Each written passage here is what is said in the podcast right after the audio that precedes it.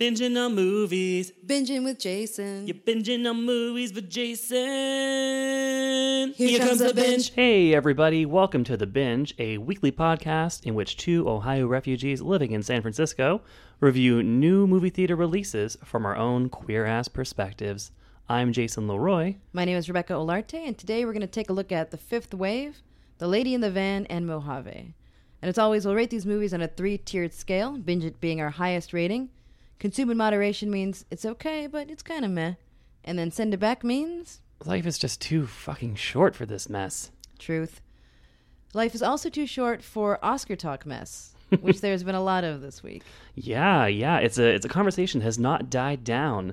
It's not just a single day story. Uh, there seems to be new developments every day in the Oscars still so white uh, uh, crucible. I'll call. It. I think it's a crucible. I think I'm gonna stick with that word. Uh, there have been a series of high profile um, announcements uh, from people of color in the industry that they will not be attending. Uh, from Spike Lee to Jada Pinkett Smith, and now also Will Smith Will Smith has uh, has chimed in and said that he also will will not be attending. Uh, so this is this has really put the pressure on um, the head of the heads of the academy to say something meaningful. Um, and uh, there have been a series like Cheryl Boone Isaacs, the academy president, who we mentioned last week, who is an African American woman, uh, released a a, a letter uh, of apology basically just an open letter to the world apologizing for the failures of the academy to reflect the diversity initiatives that they had uh, implemented. I'm so glad that a black woman is apologizing for the racism of the Academy. yeah, yeah, that's a good point. Uh, and, uh, and and and it's true. It's really it's not on her, but she's the figurehead, Right. and so it's it, it falls to her to you know to address this issue. And and her apology does not seem to have abated anything because that was before I think uh, Will Smith had also decided that he was not going to attend. And uh, so the, there's a lot of uh, apparently there's been a lot of really uncomfortable conversations happening throughout Hollywood uh, over the last week. Uh, they're you know running the gamut from embarrassment to kind of resentment that Academy members feel that they're being accused of being racist. Penelope Ann Miller, Oh, Penelope Ann Miller, yes, which who? I know who Penelope Ann Miller is. Tell everybody. Uh, she is a nondescript actress uh, who, uh, who I think her her biggest performance may have been uh, in The Shadow opposite Alec Baldwin, circa Oh, wow. 1994. I thought you were gonna say like the Shadow, like the radio play from the 40s, like the Shadow knows. Yeah, no, that was Mima, I think. I think it was. I think it was Mima. Um, so yeah, so there's Academy members who are upset that they're being called racist, and you know, and there are think pieces that are coming out left and right about this. Uh, one I was reading from Scott Feinberg, who is the sort of awards prognosticator for Hollywood Reporter, tried putting it into the perspective that this, while problematic in a lot of ways, is not necessarily evidence of racism in the voting members of the Academy so much as it is of a larger systemic issue, which I kind of talked about last week on the podcast. Uh, that you know, it's none of the people who were snubbed were considered shoe-in contenders. Right. Uh, there's always people who don't make it into the final slots. And it's really just bad fucking luck that it happened to be all white people in all four acting categories this year. Uh, so it's not a targeted racial snubbing that's going on. I think that anyone who suggests that is is is just trying to provoke a reaction. Um, I think it was just, it was bad luck, and the bigger issue is the systemic problem with just the lack of quality films and roles that are being offered to African American actors. And uh, even you know one of the films we'll be talking about this week, uh, which I admire quite a bit, uh, is is just white, white, white, white, white in roles that don't have to be white. Mm-hmm. So I think it really falls. That's, isn't that every movie that we're reviewing this week? Wait, is there any actor of color in any of the movies that we're reviewing this week? Um, yeah, I mean Oscar Isaac is, I believe, Guatemalan. So there's that. Okay. Rebecca is not sure she wants to acknowledge Guatemalan as a, as being a person of color. I'll get back to you on that. and actually, oh, I looked up Our Tony, Guatemalan friend. our Guatemalan friends, and uh, Tony Revolori, who is in uh, the Fifth Wave, also I believe is Guatemalan because I looked him up recently, and I was like, what is he anyway? Yeah. And, well, that's sort of a thing. He he's one of those. It's almost like that. Um, One of those. Rebecca Olarte on Tony Revolori. He's one of those. this is why I should complete a thought before I move on to another one.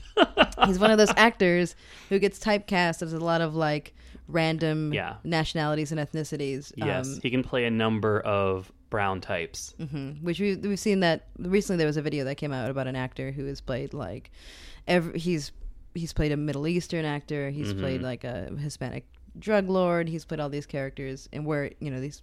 Not to say that he's not a good actor, but he could also go to a lot of different actors of, of right races. and right right indeed indeed so this is i think that you know this this conversation will continue it seems uh, and we'll see if there are actual protests at the oscars quincy jones has also spoken up and uh, said that he was asked to um, to contribute to the awards musically this year and that he has said that he will only do it if he is allowed five minutes uh, of stage time uh, for which to address this issue Oh, that's Yes. a nice approach. What Yeah. about Chris Rock? Is he still going to host? You know, I, as far as I know, he has not stepped down. There have been certainly no shortage of cries for him to step down. From 50 Cent? From yes, from a number of uh, of of guys in the hip hop community have stepped forward and said like the only thing Chris Rock can do at this point is step down. It would be uh, a huge betrayal for him to host this award show with this conversation being at this kind of fever pitch right now. What do you think about that? I, I'm not sure I agree with that. Yeah, I'm not sure I agree with that either. I think that you know, for for him to be there,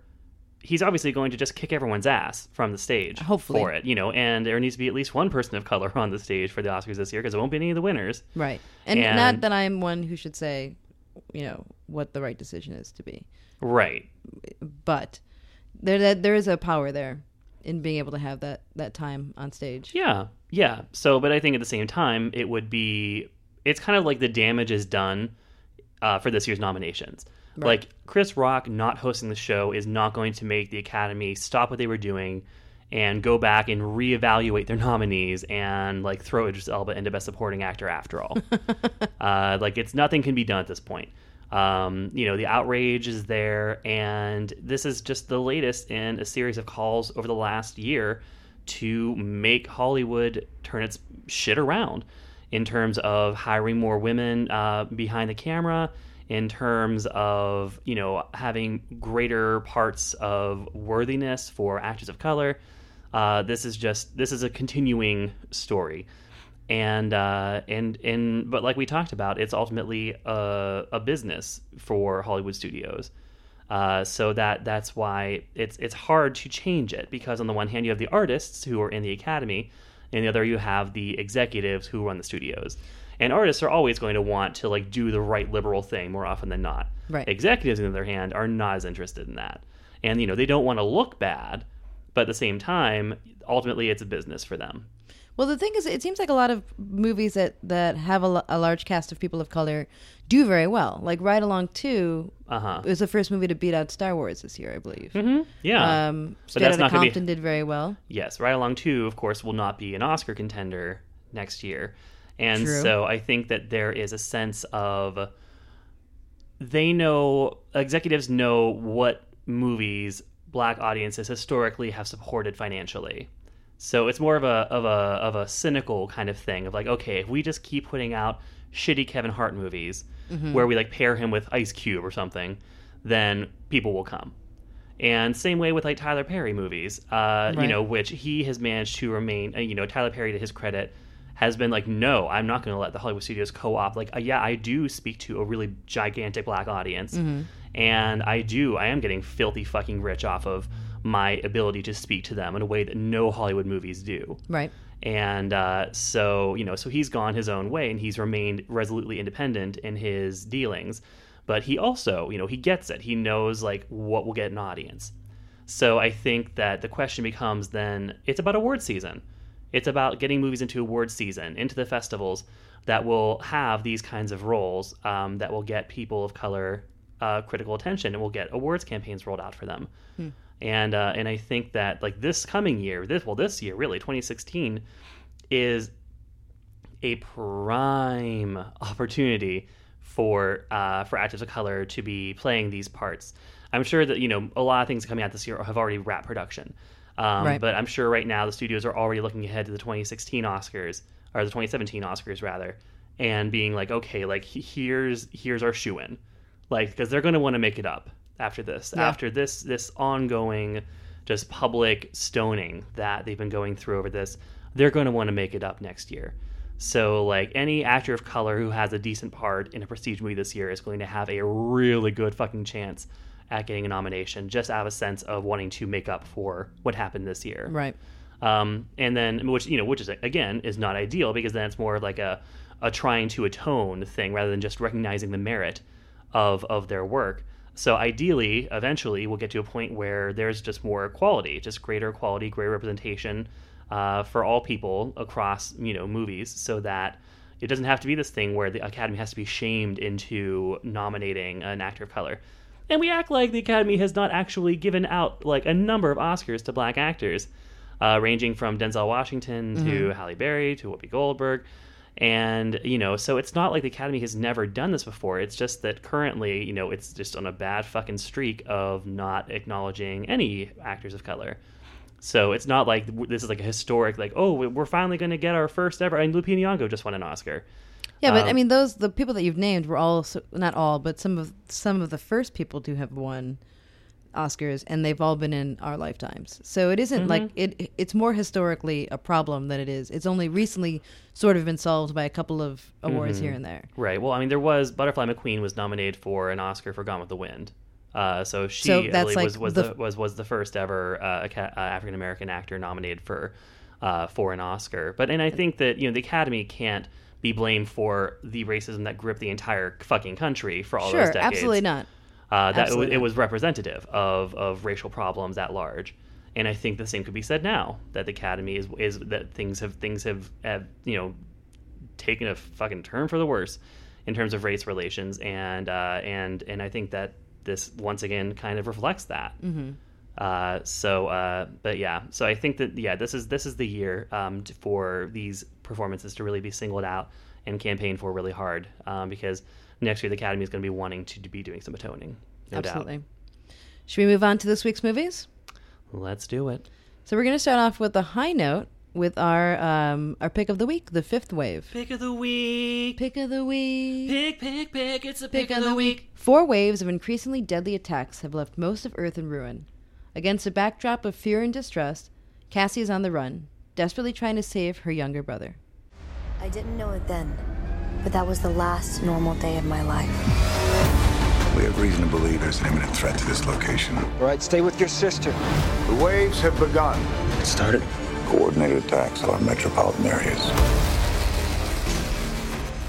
So the first wave feminism, we had Susan B. Anthony, and then we had Gloria Steinem with second, and, mm. and, and third and fourth. And now we're at the fifth, and it's Chloe Grace Moretz. That's not bad. No, no, could be worse. This- Could, could be one of the Jenner girls. You know, oh, could have been a Jenner. could have been a Jenner. uh, Um, instead, it's Chloe Grace Moretz, who is uh, one of our, our, our finest young actresses who's been doing interesting work from a very young age. Uh, and who I'm always excited to see. I actually was following her on like Twitter for a while, I think a few years ago, but like it got so uncomfortably like stalking a teen girlish that I had to stop and just pull back and be like, "What am I doing?" Because she would have been What like 17 choices? at that point, right? No, she was like 14 at this Oh. point. Yeah, yeah, because she is 18 now.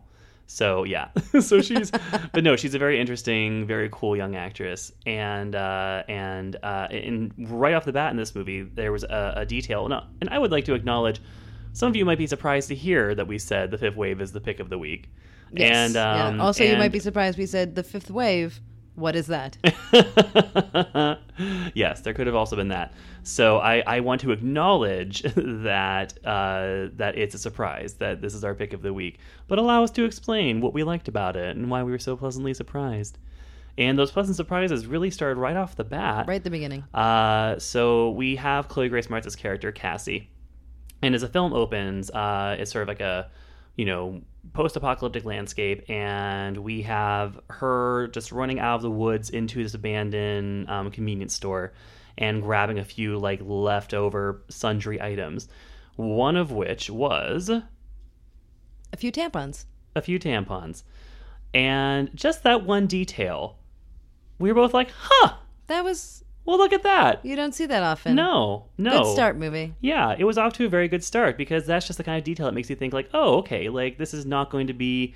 It just it just spoke well of its of its authenticity and of its sort Mm-hmm. of commitment to maybe telling a more fully realized story. Uh, any any movie that is any like studio movie that's cool reminding its audience of menstruation is automatically fine by me. And uh, Take and- note. Take yes, note, movies. because out of all out of all the countless hours we all spent watching the Hunger Games movies, I can't think of a single time that Katniss's cycle was addressed.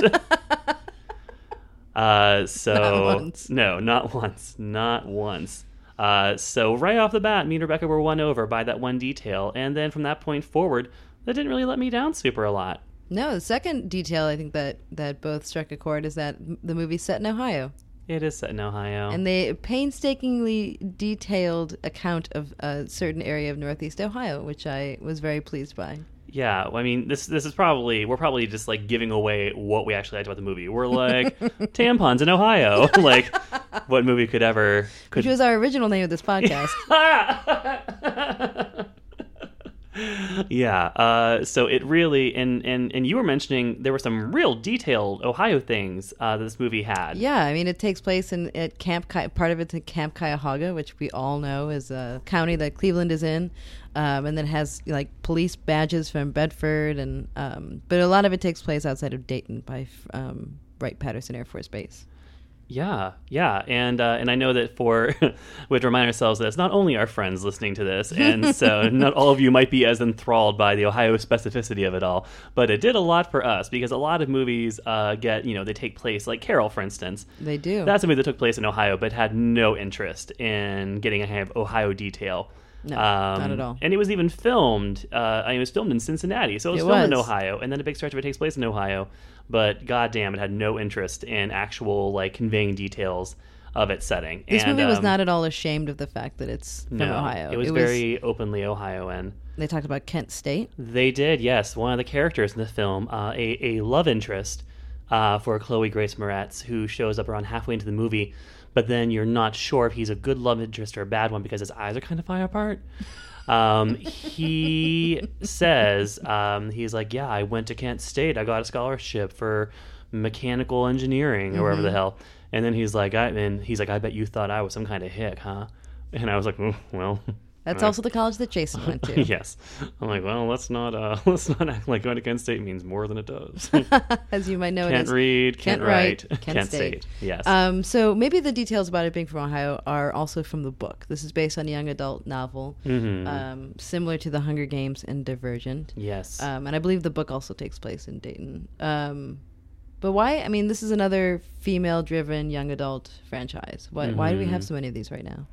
Well, part of it is uh, I was just reading an interview with Rick Yancey, the author Mm-hmm. of uh, of these books, and and he was saying that uh, you know a big part of it is just it kind of is a cynical thing because young readers are by large numbers women.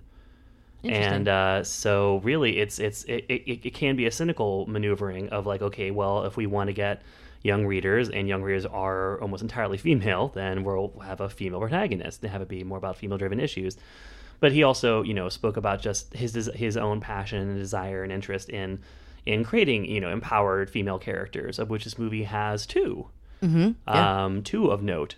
Um, in addition to Chloe Grace Moretz as Cassie, uh, there is the actress uh, Maika Monroe. I don't know how you say her first name, uh, but she was the lead in It Follows, which was one of the best movies of last year.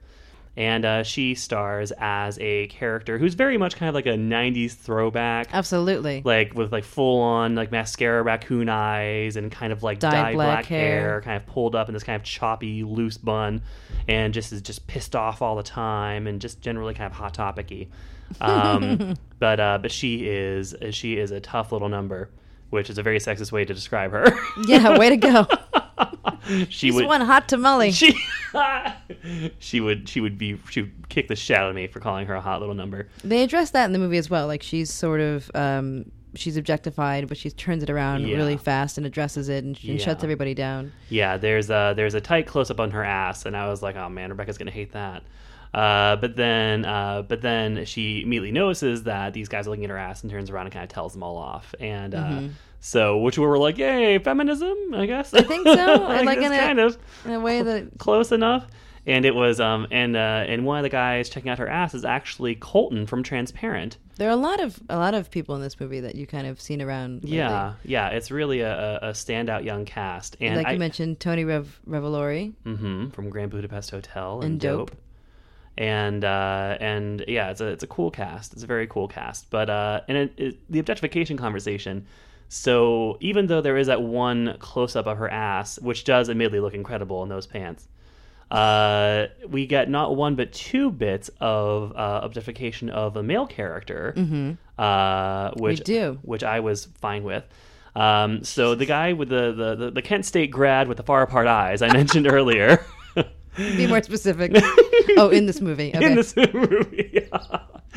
um, so the first time, so yeah, Chloe Grace, because I'm going to say calling her Cassie because I don't want to keep saying her three names over and over again. CJM, CGM. No, no, not going to happen. her name is Cassie in the movie. So so Cassie is happened upon by this hunky dude who like takes her into his cabin. And then uh and then at one point we know that things are taking a turn for the romantic because she looks out the window and sees him chopping wood.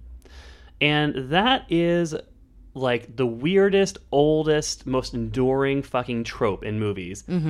Mm-hmm. for like a woman realizing that a man is is is is hot. Like how many times? Like I wish internet, if you're hearing this, please compile a supercut Of of, movies where a woman looks out the window and sees a man standing in the yard cutting wood, and is like, "Oh, you're strong. you're very virile. All this wood cutting." Well, uh, yeah. So that happens, and then later she happens upon him bathing in a lake, nude. And there's almost a bit of butt cleavage. So I was like, you get it, movie. And that was the scene where I made my traditional kind of gross arousal sound, Jesus. uh, much to Rebecca's dismay. But you know what? Rebecca made that sound earlier in the You movie. know, I wouldn't say it was the same sound. It was a sound. There was, there was a sound. One of the adults in this movie is Liev Schreiber, who Yes. Half brother of last week's object of lust, Pablo Schreiber. Uh, that's the tie that binds and draws us and keeps us apart. Is our our uh, rivalry over which Schreiber brother is more attractive. It's really, it's going to split the whole podcast apart. We're apart. gonna do a poll. Let's do a Twitter poll. I know Lindsay's on my side with Pablo. Really? Oh yeah, she let me know. She's like, oh yeah, very much. Huh. So, uh, but yeah, so Liev Schreiber shows up, and just he, and he shows up just moments after they first show the sign of Camp Cuyahoga, which uh, Things had taken a turn for the exciting. Yes, and uh, so Rebecca was already like titillated by the Camp Cuyahoga sign, and then um, suddenly there's like a they do like one of those full kind of like tilt upward shots where like you just see like a man in military fatigues and it starts at his boots and then it just like tilts all the way up to his face and then there's Liev Schreiber and Rebecca made a noise. Maybe you weren't even where you did it, Maybe I wasn't. but you were like Now I now we all know. something like that, something like that, and I was like, oh. It was a lot to oh. take in. It was. And I was like, well, I was feeling very superior. And then I had my like guide to ba- bathing in a lake scene, and then I was right there with her. So He's point a man's man. So really, really, our criteria is does the movie arouse us both? And uh, and like any good teenage yeah. movie should. yes, exactly. And the Fifth Wave did. It checked both of our boxes. Our pick of the week the credibility is taking a dive. I know this is gonna be this could be our ruination. So in the first wave, all the electricity gets knocked out, which means no more engines and no more hot water. Mm-hmm. Does that mean everyone looks totally disgusting after a single day like they would in real life? It does not. No, and uh, and this is one of my pet peeves. I, I, I, normally, I don't really care. I'm not that guy who's like, in real life, then this would nothing. me. But like, it's just kind of okay if you're going to make one of the big points, like, oh no, there's no more hot water, and then still have the characters look anything other than completely disgusting after like a single day has gone by, as we all know we look if we don't shower for a whole day. Like after maybe like I don't even know how many weeks into the story, Chloe Grace Moretz suddenly has like a smudge of dirt on her face. um, but aside from that, she has like a perfect blowout for for the She does, majority yeah, of the her movie. hair really maintains. Its, yeah, her hair her hair is resilient. Um, if that was one of the waves, uh, then then I would be welcoming the wave, the wave of blowout. Uh, so yeah, no, the movie is not interested in showing its just characters being gross and grimy because it has some romance seeds it needs to uh, it needs to plant. does. So what is this? Is this movie even about anything besides that? Well, you know, uh, there is yeah. So th- this movie is not really about anything um, especially profound. It's not like the Hunger Games where it gets to be really kind of uh, gripping about a class warfare um, scenario, dystopia. And I was going to say also, I feel like the thing that separates this movie from the Hunger Games and um, and Divergent is that those are those are dystopian movies where we're just living in like an alternate version of the world, um, and it's not about an actual like immediate changing of the world where then everyone's trying to put the pieces back together. Right. So this is very specifically a post-apocalyptic uh, dystopia where you know we see the last day that the world was normal and then we watch the world gradually end and then all the characters scurrying around trying to make sense of this new world and it's very walking dead in that way. Yeah, you mentioned it was more like a zombie movie, and it does feel that way. Life's life's normal, and then suddenly it's not. Right, right, and uh, and there, uh, especially there's a scene where Cassie is kind of roaming around a, freeway where there are all these abandoned cars, and there's you know woods on the other side of her because Ohio, and uh, and I was like, yeah, this is just giving me a full Walking Dead moment. But so it's not a profound movie at all, um, but it does get at least one pretty good burn in. Uh, where uh, so Nick Robinson is in the movie, pouty, pouty, pretty Nick Robinson from Jurassic World, who I interviewed a few years ago for The Kings of Summer, which was a fun indie he was in. Wasn't that also in Ohio? Yeah, it That was, filmed in was. Falls or something. Yeah, yeah, it totally was. It totally was. And uh, so he's sitting down with an alien, like you do, and it's him in that scene, isn't it? Yeah, that's him. And uh, so he's negotiating with this alien. and uh, and I should note that the movie doesn't actually call them aliens; it calls them others. Right. Um, so he's negotiating with the other, and uh, the is kind of revealing the plan the aliens have for domination of the world. And uh, and then Nick Robinson is like, well, you know what? Like human beings would never just wipe out an entire species. And then the other retorts, "Come on! I mean, you've been doing it for centuries." and I was like, "Oh, Zing. zing, point, alien." that was that was a pretty good burn, Patrice. That was Uh, good. Yeah. So uh, so really, but aside from that one little kind of throwaway uh, zinger that the alien gets in, uh, there's there's really there's really nothing substantial about this movie. Uh, but with that said, I think part of that's part of why it was so enjoyable. Mm-hmm. Is that I feel like the Hunger Games movies and the Divergent movies. I should note that I am not even a little bit a fan of the Divergent movies. Never seen one. I think they were never anything other than the poor man's Hunger Games, and uh, and and and yeah. Uh, so and and they're both so they're both get so weighted down with building a mythology and just all the world building that goes on in these things. And I think the Hunger Games handles it a little bit more gracefully than uh, the Divergent movies do, partially because Hunger Games doesn't kind of require as much of a. It's not as completely. It's not a completely reimagined new world um, the way that the Divergent movies have. So, but I feel like when you're watching that, you have entire movies that are just unpacking fucking exposition from the books Right. Yeah. and and and it gets it's not fun as a viewer to just sit there and be like okay well this is just here's the part of the book where they just kind of move all the pieces around and Mm-hmm. and then there'll be something probably at the end you know it's it's Not unless it's uh, Hunger Games Mockingjay Part One. right yeah like for instance mockingjay part one was an entire movie of exposition uh, uh, of setting things up for things to happen in mockingjay part two uh, so in this movie it does not feel tied down it doesn't feel bogged down by that. Um, it, it, it has a very sort of lean direct kind of style to it.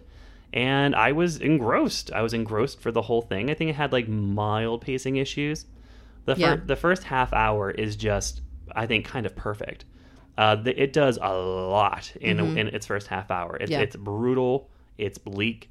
Um, it does not uh, take any prisoners. Um, and then it kind of has to kind of find a new way after everything is lost in that first half hour but I don't know. I, I found it really enjoyable. I, I, I thought it was beautifully shot. I Uh, did. I have. Some, I had some issues. I wished. I wish the special effects would have been a little bit better. I'm not a, a big special effects fan, but having seen movies that kind of handle uh, these like large scale natural disasters and things like that um, Mm-hmm. done really well, it's it's kind of a bummer when you see them done not as well. Mm-hmm. Um, and because I've, I was rooting for this movie, and I feel like this movie has a um, just has a good vibe. Um, the, it doesn't take itself too seriously, but at the same time, it's not a joke.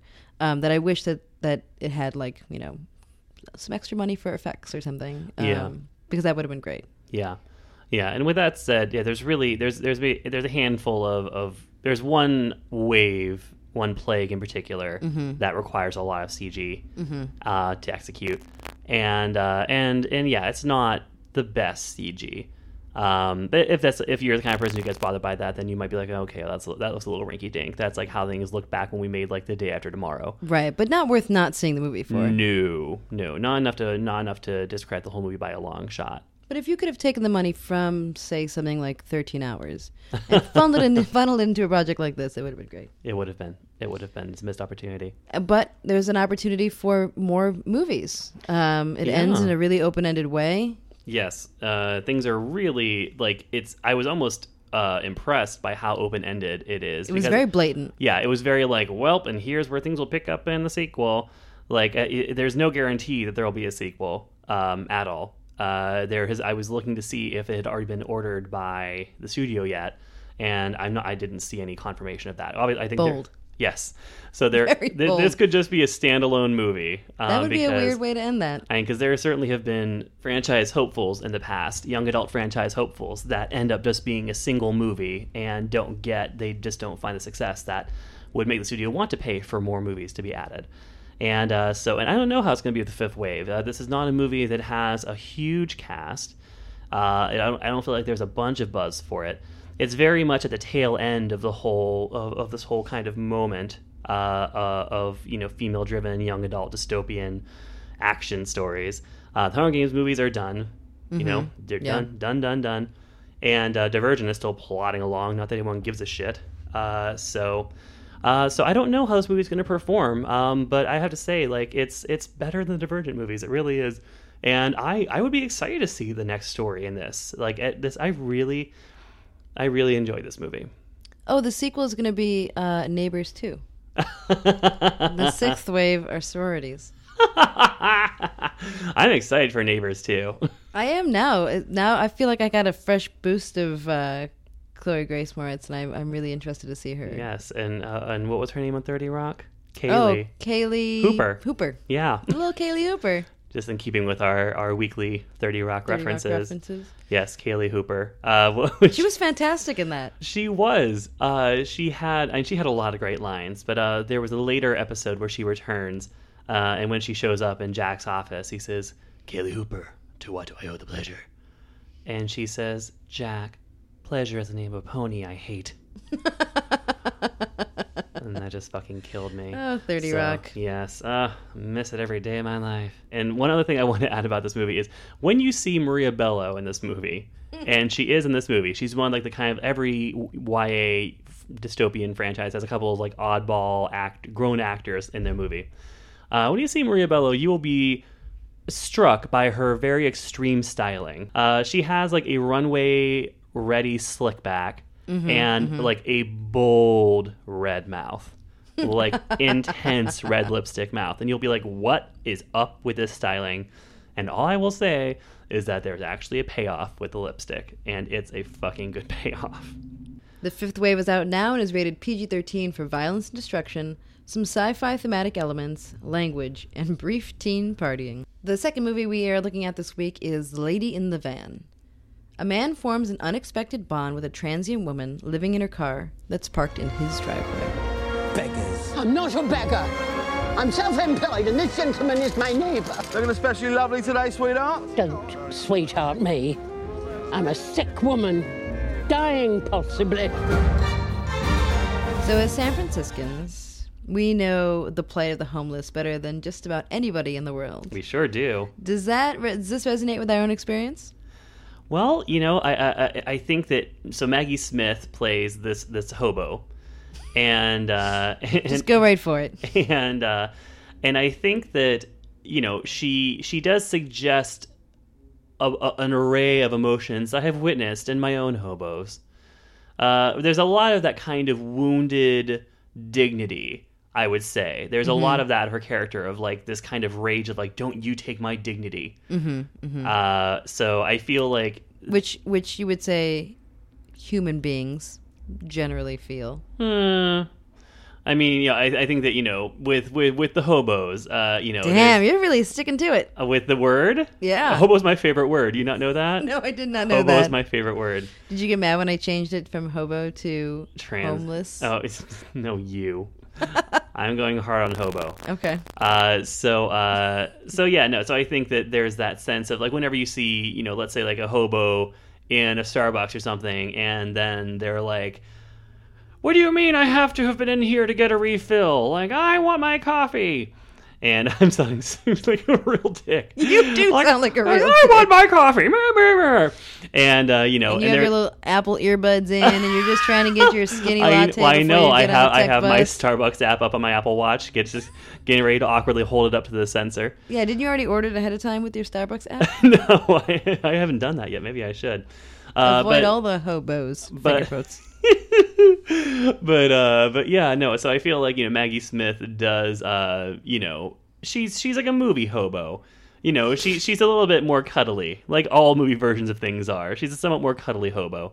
I feel like it does not spare um, her hobo rage. Uh, there are moments of that, and there are moments of uh, of of yeah, her just being very difficult. The smell is acknowledged quite a bit. Too much. There's. I wish you guys could have seen the look on Rebecca's face. She kind of just like twisted up and looked away, and she was like, "Too much." Too much. Uh, yeah, the smell was acknowledged, and uh, and and you, when you're watching it, you're like, "Yeah, she looks fucking rank." Uh, so. If you're Jason, I, think. I don't know. That's universal. Listen, I I don't pussyfoot about hobo business. Man, I can't wait to. I'm Um, just trying to think about what sound effect I'm going to put in here every time you say the word hobo. the you'll hate it by the end of this show. I don't know. I don't. I, You have a problem with the word hobo? I do. Why? because it's like a it's a derogatory term for people who are less fortunate and live on on the streets. I don't think it's a derogatory term. I No? think I think it's an archaic word Okay. uh, for the homeless. Uh, but you know, it was it came from a certain time and a place. But you know, hobo camps, hobo camp. uh, hobo camp. Uh, let's not act like that's not fun. Okay, I mean that's that's fun because the person who said it is known for being like a, an awful racist. like So when- me. so Well, why isn't it funny just- when I say it? you Explain that to me with, I your, with your double standards. if that's what you're going for, then we will laugh at you. So that is going to feed into what sound effect I use. Go ahead, keep going. I have been saying hobo for so long; it's my favorite word.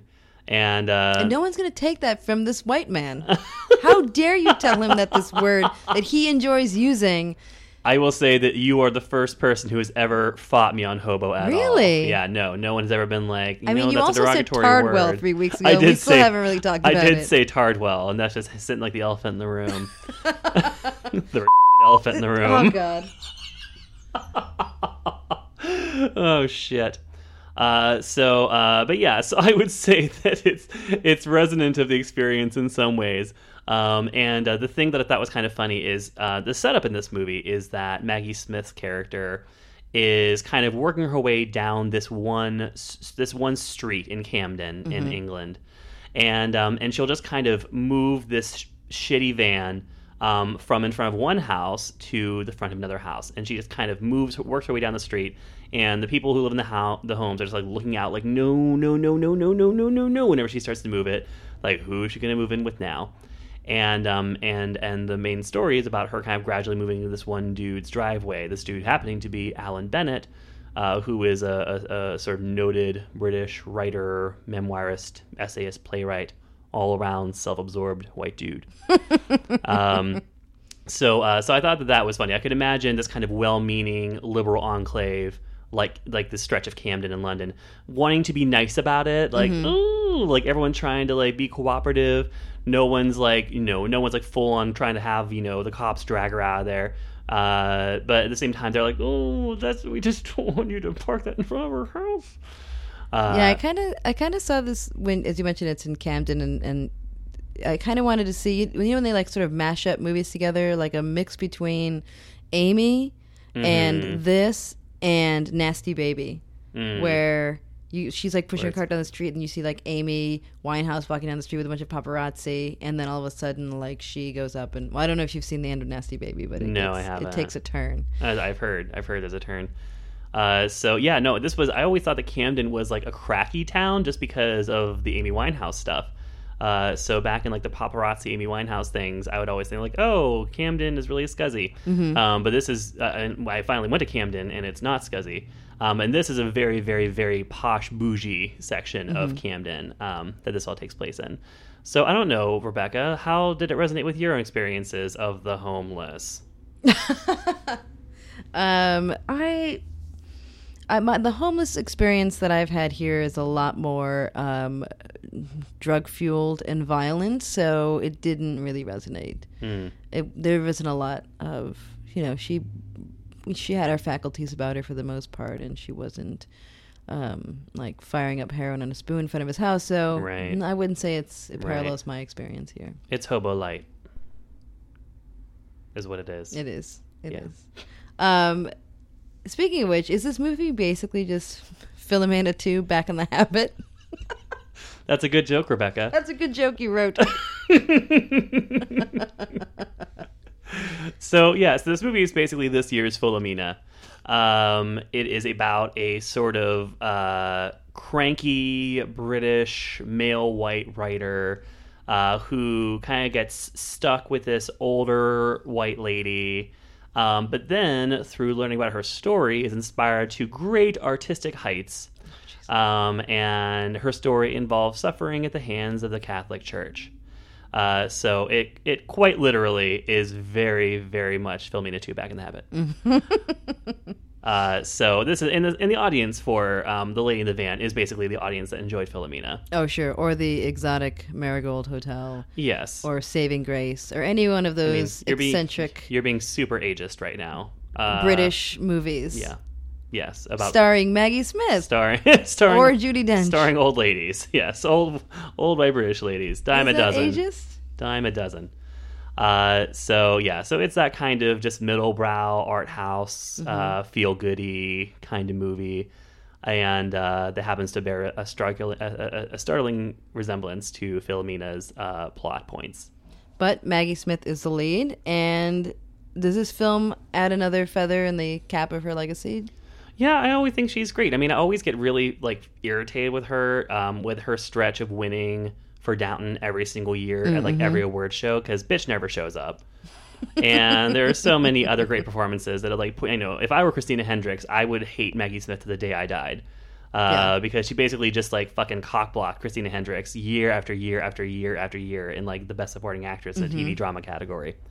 And now Christina Hendricks is gone. Uh, Yeah. will- or at least Joan is gone, and who knows when someone will find a, another great use for Christina Hendricks' talents.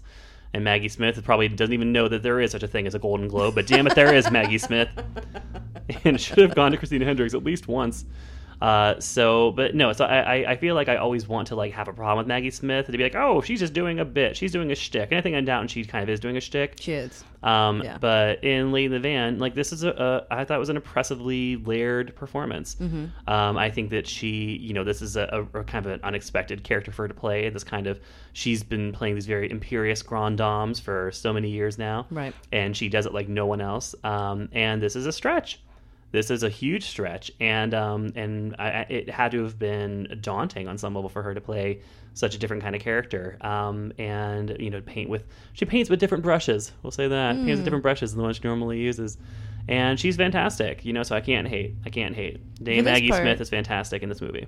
For this part, she played this role of Miss Shepherd in the radio play and uh, the stage play Is that right? before she did the the movie. I thought it was kind of she's 81, um, which I originally thought she was 90. Oh yeah, because I think yes, I had that same thought. I think I actually tweeted that when I saw this movie in Did you? Toronto. I was like, so Maggie Smith is only eighty one. is anyone else shocked by that? I was I thought she was 91, and then I learned she was 81. Ninety one if she's a day. but uh, it's kind of a I would think like a bit of a physical role. There's a lot of like I mean a lot of it takes place in a van, Mm-hmm. um, and it's it, it's a it's a big leading part for somebody. I feel like that's um, that's older, and she does an amazing job. Yeah, no, she really does. I mean, she is completely commanding. Mm-hmm. Um, she's very poignant. She just hits every point emotionally that you need from this character, and she hits it like a pro. Yeah. Uh, so yeah, Maggie Smith is fantastic in this. It ultimately did not did not work out to be uh, you know an awards movie for her. I don't even know if it was released in New York and LA in time. I don't know if it actually was even in. Well, yeah, no, it was because we got screeners for it, in the Film Critics Circle. So I think it just never, it just didn't didn't get the traction they're hoping for. Um, so, but she is she is still fantastic in it. She is definitely the reason to see the movie. Um, the other protagonist, Yeah, Alan Bennett, Mm-hmm. um, is uh, takes up a large portion of this movie yes, of the story about a lady in a van, yes, um, and even finds a very unique way to even to make it more about himself. yeah, yeah. So uh, there are not one but two Alan Bennetts uh, in the movie. Uh, so there is the Alan Bennett that is acting in the moment, um, going through this kind of story as it happens, and then there is the Alan Bennett who has sat down to to write it all down uh, afterward. And the two Alan Bennetts, the one doing the living and the one doing the writing, interact throughout the movie uh, because it's not enough to just like have your story be told. You have to also tell the story of how you told your story, which is some white man nonsense. Man, and then at the end, Yeah, and then he shows up. The real they they they have like a breaking the fourth wall moment where the camera pulls back uh, to reveal like them shooting the movie, and the real Alan Bennett kind of like zips through like chip chip chip, and it's like, oh, do we need that? This is obnoxious. Like, Yeah. you're making it so much about yourself. it was pretty obnoxious, and his character is insufferable. Yeah, I found to be. I mean, I you know I appreciate that. I mean, he you know he I was surprised that there was a lot about him having like a lots of anonymous gay sex. Mm-hmm. Yeah. Uh, with the likes of Russell Tovey, hey Russell Tovey, and uh, and Dominic Cooper, I think too. Um, so I was like automatically there. I was like, okay, I'm interested. Like it piqued my interest. it, it it was a piece of low hanging fruit for me. But uh, yeah, no, he it's it, he's he's not super interesting, and you know, it's definitely about like, oh, this is exasperating. And in a way, you know, it's kind of him patting himself on the back, being like, "Aren't I so wonderful that I let this woman Right. live in my driveway for all these years, and I let her bring her stank ass into my house, and And like I almost got attached. Yeah, right, right, exactly. So it's not it's not exactly sympathetic, and ultimately it's a lot more about how it affected Alan Bennett than it is about this woman. Um, so yeah, so it's it's definitely kind of a uh, a, a good example of uh, of white male privilege working its way out through a story's narrative. Let's just say that. So how are you gonna rate this one? I'm gonna say consume moderation. Um, I think it's a perfectly fine, like I said, middle brow art house, feel good movie. Maggie Smith, this is a, a fantastic performance from her that should be spoken of in the same breath as her finest uh, screen moments. Um, but as we said, it has uh, just some issues with the narrative, and uh, and I think just you know feel good movies. Bleh. That's all to say about that. The Lady in the Van is out now and is rated PG 13 for a brief, unsettling image. So now we have our last movie of the week Mojave. Yes. A suicidal artist goes into the desert where he finds his doppelganger, a homicidal drifter. When you get what you want, what do you want? So you go to the desert to find out what you want and what you are, if anything at all. So the description says doppelganger. What does that mean? Is Oscar Isaac supposed to be Garrett Hedlund's twin? Yeah, this is so. Just throwing this out there at the beginning. This is a terrible fucking movie. oh my god! Wow! Wow! Is this movie bad? It is bad, bad, bad. It's bad in ways that surprised me and occasionally delighted me. um, it is the closest thing I can compare it to is the Canyons Oh, okay. uh, with Lindsay Lohan. It seemed to have that very L.A. It's it's very terrible feel. Yes.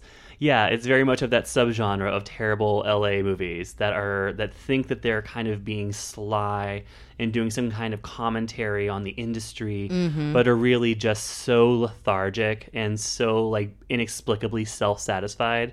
Oh gosh. Um, so yeah, so it's so the movie is about uh, Garrett Hedlund plays this just total LA douche, like the douchiest of the douche. He has a fucking man bun. Yeah, he has a man bun. He has a man bun. His hair is like neck length, longish hair. He has like the fucking light beard. He wears like the leather jackets and the jeans.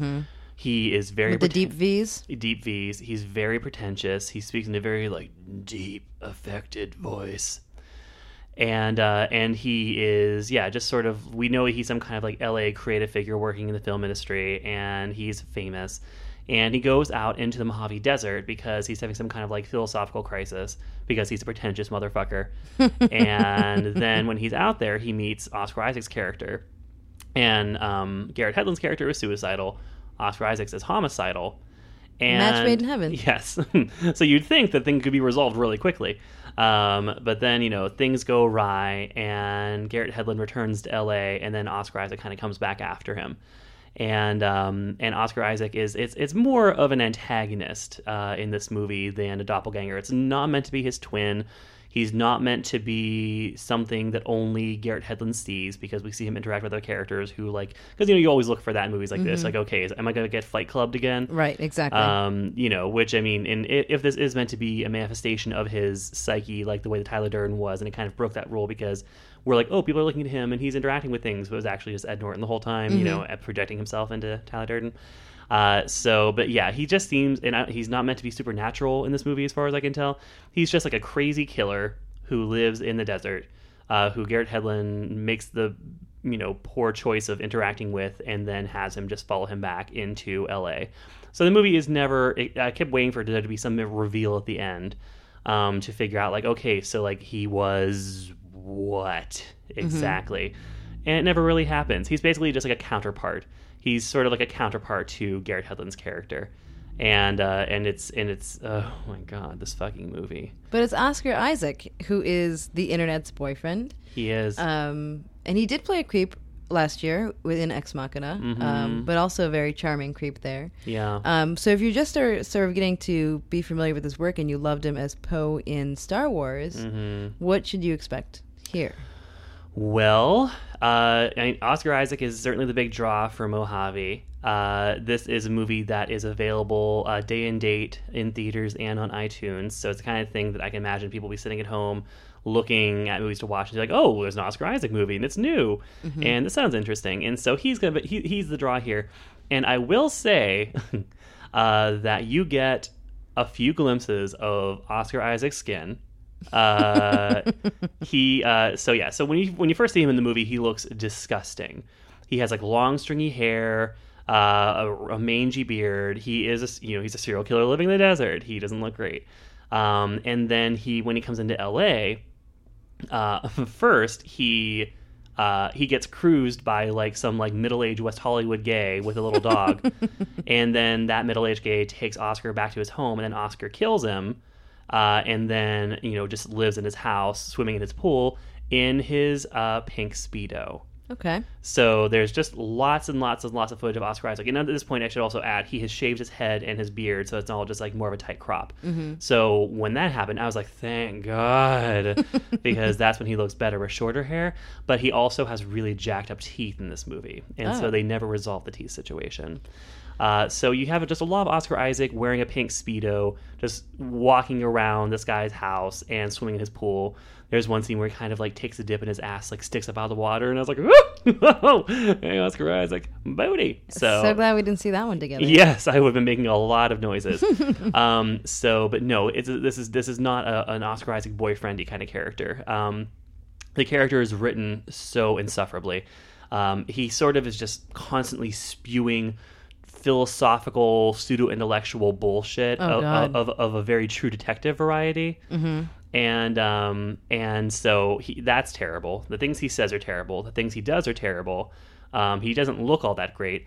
And to you know, I, and I think he'll, he's going to let down a lot of his his his gay fans uh, because when he appears shirtless, he's like completely smooth. And that's a thing that a lot of gay men, and a lot of women, I think too, hate uh, whenever a guy is just inexplicably hairless at, at of, of the chest because he looks like he'd be a hairier dude. I think everyone was hoping to see some like you know some nice furry titties, but alas, alas, it's completely completely bald chest. uh, in this movie. So yeah, no, this is not going to do any favors for Oscar Isaac's like position as like America's current boyfriend. Um, it, it's it's it's a it's a it's a curiosity. I'll call it that. Yeah, this movie also has Walter Goggins in it, who was just recently in The Hateful Eight. Walton Goggins. Walton even, Goggins. Which Walton I, Goggins. Which I made that mistake as well when I wrote my review of The Hateful Eight, and a friend of mine pinged me immediately, like literally within seconds of me hitting publish. It was like Walton, Walton Goggins. And I was like, what the fuck kind of name is Walton Goggins? and I almost like took back all the nice things I said about him. I'm like, that's a, not a real fucking name. Walton is not a name. Uh, so, but, uh, but yes, Walton Goggins is in this, and he also in his first scene appears wearing what I think was like a jock strap. Um, this is a weird movie. Uh, Yeah. so yeah, he's just like reclining on some kind of chaise, looking all buffed and bronzed, wearing a jock strap. Uh, so he's in the movie. I can't even really describe what his character is. Uh, he's just kind of some other, you know, gross, overly styled guy who works in the film industry who knows Garrett Hedlund's character.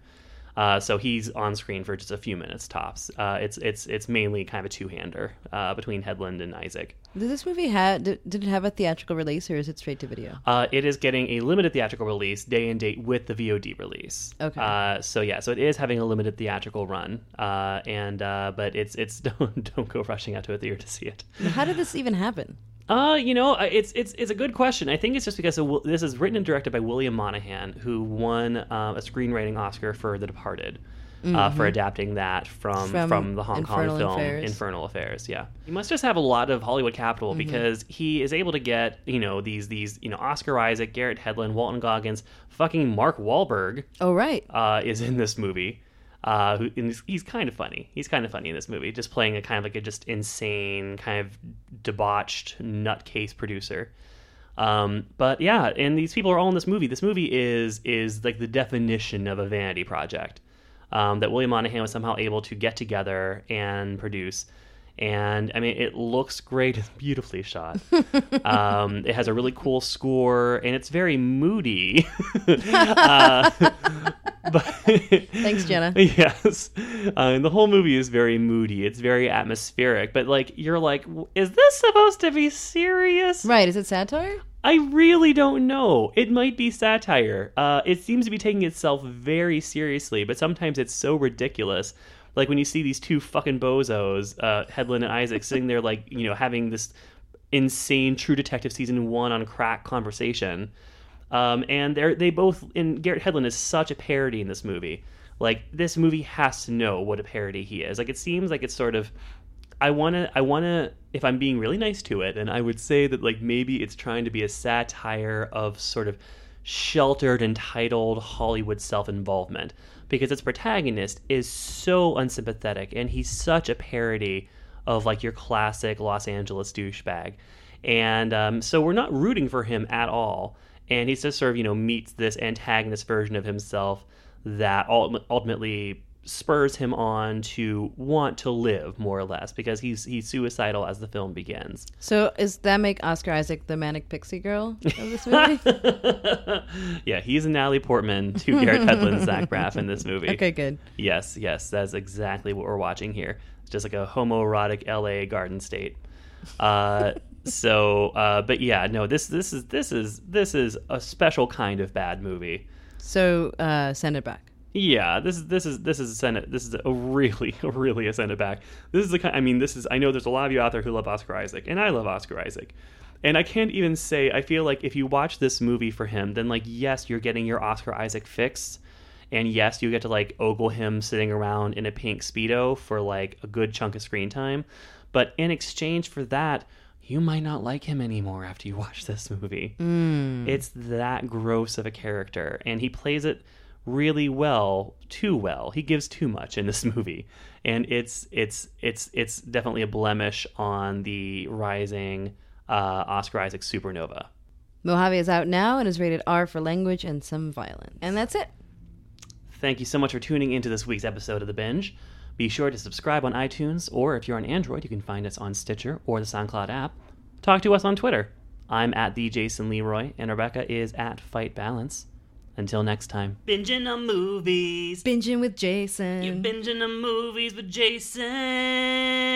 There goes the binge.